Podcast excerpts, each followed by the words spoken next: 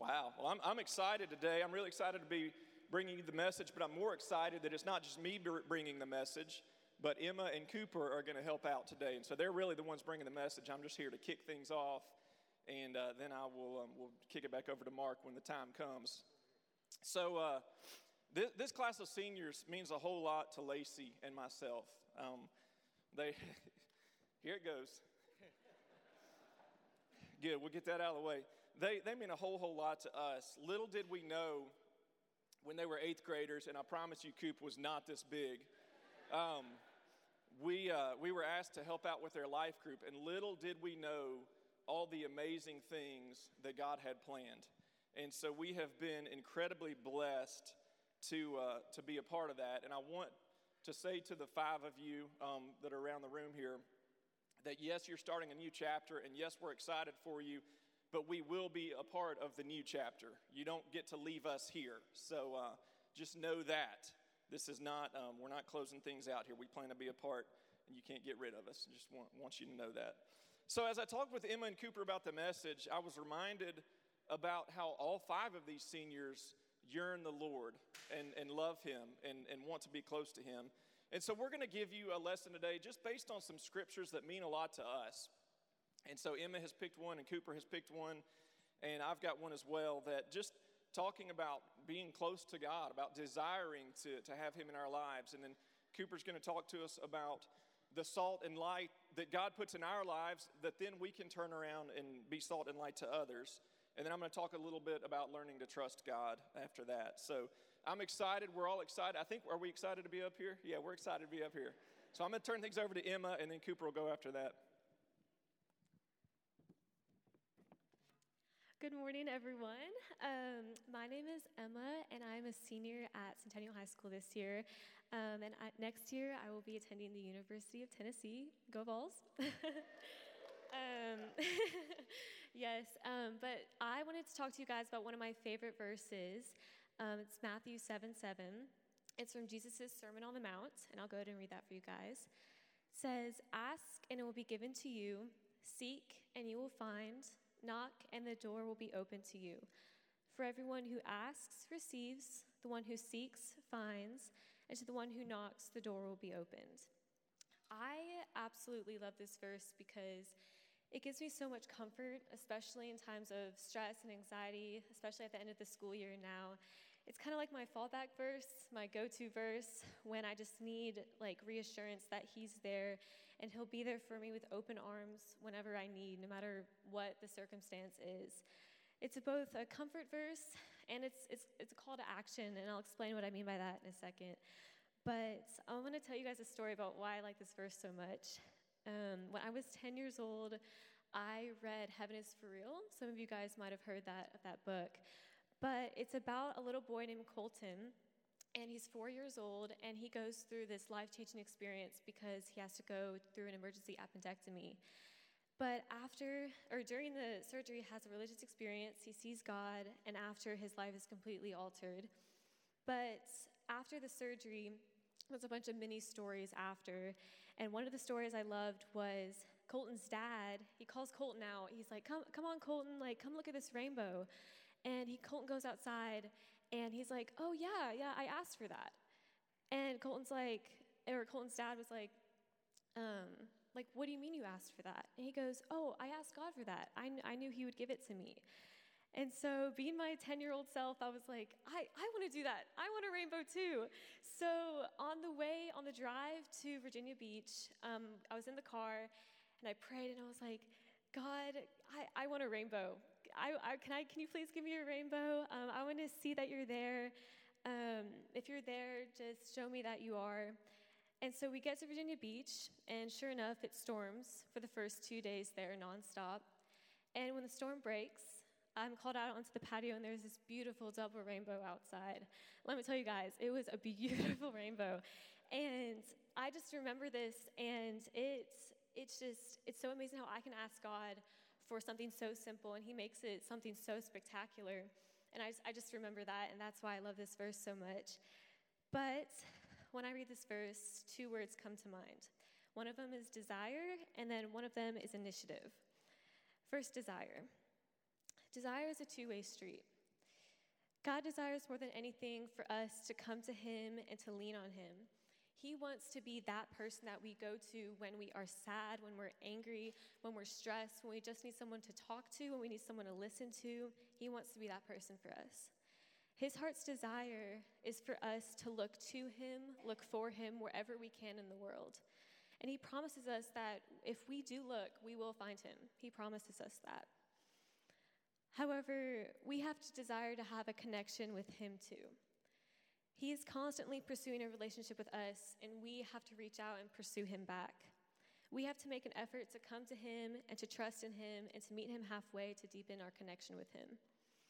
This verse is calling us to ask him when we need help, ask him for advice, ask him for comfort, for security. It's asking us to seek him before anyone else when we need it and to knock and keep knocking until he answers because he says he will answer. He will always answer that door. He is right behind that door, hand on the handle, waiting to swing it wide open the second we decide to knock. But we have to knock. And that brings me to initiative. We have to take initiative of our relationship with God. We have to make the decision to come to Him when we need Him, to ask Him when we need Him. He knows I need Him. Uh, he knows that more than anyone else. And all He wants to do is come and help me so I need to take the initiative to seek him out and let him in. So I have a colleague of mine here today. His name's Eric. He's right over there. and I I was bouncing ideas off of him. I was like, hey, like, I am doing this sermon on Sunday. I, am thinking about doing Matthew 7 7. He told me, he goes, That is one of my favorite verses. I love that verse. And he actually has it tattooed on his arm. And I said, this isn't a sign. I don't know what is. So I'm going to be t- teaching about it today. supposed, to, supposed to be Matthew 7 5. Now Matthew 7 7. Um, but one thing that he said really stuck out to me. He said, You get out of it as much as you put into it. You get out of it as much as you put into it. So if you are willing to put in the effort, it will only bring you closer to Him. You, but you have to take that step. And that is what this verse is calling us to think about. It's calling us to think about how much am I going to give? How much do I want back? So, how much am I going to give? It's encouraging us to dig deeper into our connection with God. And that's why I think this is perfect for our seniors today. Um, college is when we're on our own for the first time ever. it's kind of scary. I don't have my parents pushing me to come to church anymore. So my relationship with God is completely dependent on me and how much effort I put in. I determine how often I'm going to ask Him for His help, how often I'm going to seek Him out, how often I'm going to knock on His door when I need a mentor or when I need a friend. So I want to encourage everyone, especially our seniors, to bookmark this verse and fall back on it when you're overwhelmed, when you're stressed, or even when life is going good and you just want to thank Him. I've gotten so much out of this verse, and I've taken it so many different ways, but this is just a few of the ways I've taken it, what I've gotten out of it. But I just love how relieved it makes me feel when he tells me that he's always there and I can always depend on him and I can always ask him for help.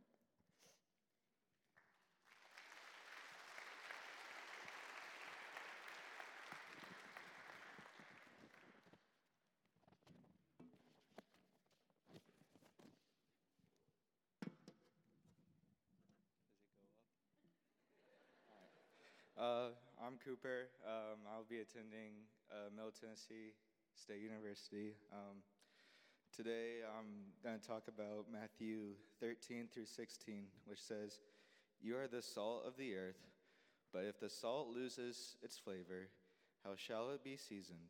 It is the, then good for nothing but to be thrown out and trampled under, underfoot by men. You are the light of the world and a city that is set on a hill and cannot be hidden. Nor do they light a lamp and put it under a basket, but on a lampstand, and gives you gives light to all who are in the in the house. Let the light so shine before men that they may see your good works and glorify Father in heaven. So reason why I chose this verse is because um, I, it relates to all the people that have been in my life, and um, I really want to share about those people in my life and say um, that I can follow their footsteps. And so, first, start with a, a person that I met in sixth grade. Um, so, in the youth group, when rising sixth graders, so now seventh graders, um, the new sixth graders come through and you say two interesting facts about yourself. And then at the end of that, um, the youth group, people in the youth group, uh, they stand behind you and become your mentor. And the person that stand behind me was Cameron Schrader. Um,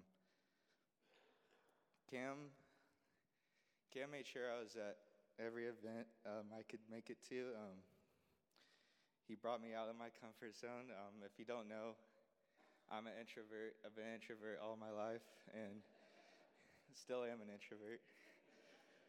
Um, Cam brought me out of that and he welcomed me to every event and every time I walked through the door, he'd be right there, welcome me and say how, ask me how my week was and um, and I just love getting to see him every Sunday and Wednesday um, as he's my life group leader. Um, I get to learn from his wisdom every night, and I want to carry on that welcomingness he has to everybody. Um, next person um, is I'm going to talk about is my pops.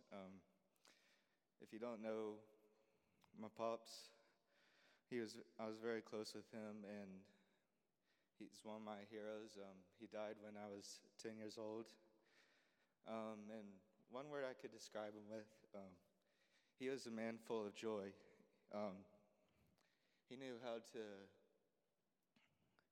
make anyone smile, and he loved all of his grandkids. And whether it was sitting with him and him tickling you in your tickle spot, or or telling stories about whatever has been going on. Um, he, he knew how to make friends with anybody he talked to, and seeing jo- joy just go through him, like he's always had a smile on his face, and he'll I'll always be looking up to him and want to show his joy to others in the future. Next person um, is Granddad. Granddad,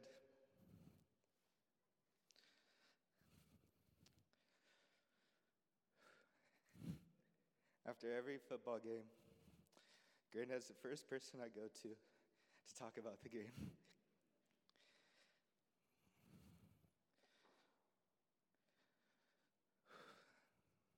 Best part is He's my coach in track and field, and I get to see him every day. But the one thing that sticks out to me about Granddad is he is a server to God. He makes sure everyone gets the help they need, and he cleans out everybody's cars for free, when even though we don't ask for it. Um, He's uh, he's helping out at his community garden when nobody else, when he doesn't have to help. He's there to help anybody who needs food. He'll cook cookies and bring them to track practice. Um, he's just a great server to everybody, and um, he's uh, one of my heroes also, and I can't I'm blessed to have him in my life, and um, I thank you for everything you've done. The next person I'll just talk about is my dad. I couldn't ask for any other dad in the world. He always has my back in everything I do and everything I've done. And he's pushed me to be the best athlete, student, person I can be.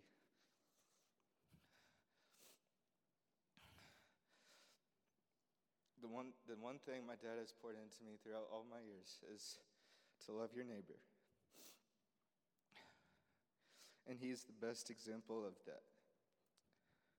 He treats everyone with the same amount of respect and truly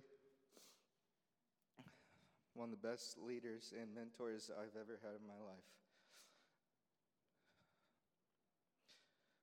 He, um, he he's a great, he loves everybody. He's a special ed teacher, and I've never seen any kids change. He's impacted those kids' life, and I've never seen the amount of love he gives those kids. Um, it's truly um, a God given thing. And, and then another thing is my dad has a lot of faith. Um, if you didn't know, my freshman year, uh, my dad had cancer in his kidney. And, but everything, through everything, he knew that everything was going to be all right and had faith in God, and he knew that every, no matter the outcome, everything would be all right. And I could see that in his eye. And those people have poured their salt into me, and I would want to pour those, that salt into everyone in the future. Now, t- time to talk about the light in my world, which means the people that have brought me to Jesus' word. Um, Evan Richardson. Um, Evan was the first person to like ever encourage me to really go into the word. Um, he is easy man to talk about anything with. Um, he's always there for when I have a question about uh, anything I need about Jesus, and he's always has the right answer. And I'm blessed to have him in my life. And another man that has showed me the word is Will Baxter. Um, Will, I met Will in eighth grade. Um, Will has so much wisdom about the word that I don't know if I would know much stuff about him today. Um, he has helped me get a deeper understanding of the word that and helps me understand everything about the word. Um, he teaches Wednesday nights. He always asks the questions um, what we know about people in the Bible and what we learn about Jesus in the Bible. And it helps me get a better understanding of what it's like to live a life through live a life with Christ. And I just want to thank all these people. I don't know if I'd be up here standing today without these people, and they are truly the salt in my light. And there's so many other people that have been there for me, and uh, um, I thank Jesus for putting them in my life, and and that's it.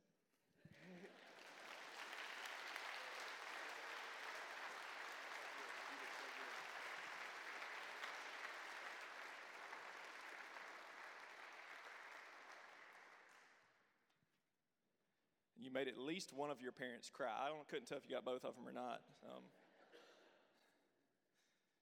Man, wow, I didn't think about having to follow those two lessons. But the good news is I've got about two minutes, and then we're going to have to, uh, we'll get back to singing. So good, great, great job. I, uh, I want to talk to you about trusting God. And the verse I want to talk about, I'm not going to read the whole thing, but the verse I want to talk about is in Mark chapter 12. And Jesus is with his disciples, and he, uh, he pulls them aside at the temple. And he wants them to no- notice this lady who is tossing money into the treasury. And she just puts, all she has is these two little small coins, and she tosses them in.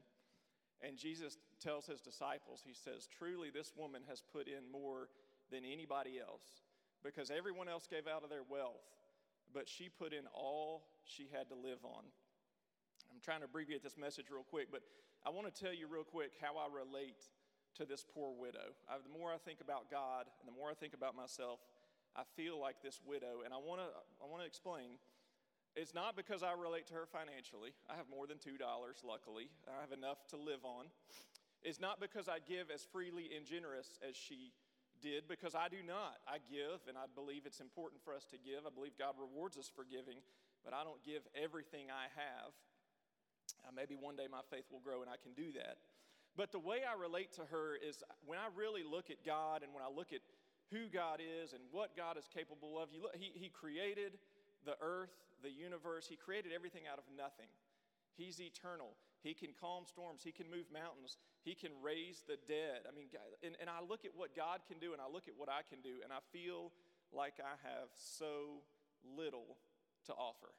You ever feel that way? I just feel, oh, I've got these two little small coins. What good are those going to do? And then I remember that we have a God who, when we give, he wants nothing to be wasted.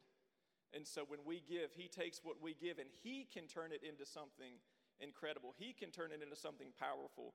And so I look at that widow and I could, and I, I just want to encourage you this morning as we think about desiring God, right? And think about seeking Him and trying to know Him better and, and, asking Him to show us that rainbow, asking Him to be present in our life. When we think about what it means to be salt and light, and then when you think about what it means to trust God, don't bemoan the fact that you have so little to give. I think we should rejoice in that. I think we should, we should come joyfully saying, God, all I've got is this, and I'm going to give it to you, and I can't wait to see what you do with it. I remember five years ago, Lacey and I were praying and talking about do we help out with these eighth graders? I could tell you some stories about uh, the first few times we had devotionals with them, the first few times they came over to the house, and we were going, we've got some work to do here. Uh, but God took those two small coins and I mean, there is, I mean, oh my goodness, what he has done with it. I don't know if they would tell you the same, but for me, we have been richly blessed beyond what we can, beyond what we can tell. And the village that we've gotten to be a part of because of that is something that I, I wouldn't give up anything for. There's no value on it. So I would encourage you, I would challenge you when you're not sure how much you can give, give that little bit you've got. Mark, why don't you bring your team on up? Give that little bit you've got and let God do the rest. Let God um, do, do what only He can do. Um, it's, it's, again, not about our power, it's not about our wealth, it's not about all the things we have, but it's about turning it over to God and, and trusting Him to give. I'm, I'm so excited for these seniors for the next chapter in their lives. I want to close with a prayer while the worship team's getting set up here. Uh, we'll pray for them and then we'll worship together. So, Father, thank you so much for uh, all those in this room who have poured into this group of seniors. Thank you for the, the salt and the light. Thank you for the example that uh, so many have shown of what it looks like to desire you and to, to seek you and to long for you. Thank you for uh, all the conversations, all the teaching that has been done, um, for all the role models. And God, I just pray in this next chapter, as these students go off to college and do various things, God, I pray that you would be present in their lives. I pray that your spirit would fill them I pray, God, that they would continue to desire and seek you, that they would know you in ways they've never known you before. I pray that you would use them to be salt and light. I pray that you would use them to bring others into a relationship with Jesus. And I pray they would trust you to do things in their lives that they can't imagine. And God, I pray they would always know that they have a family and a home here at Fourth Avenue. I pray we can see them often. I pray we can hear about the wonderful things we've done and we can laugh and share the memories of times past. And God, I pray you would continue to work in all of our lives for your glory. Amen.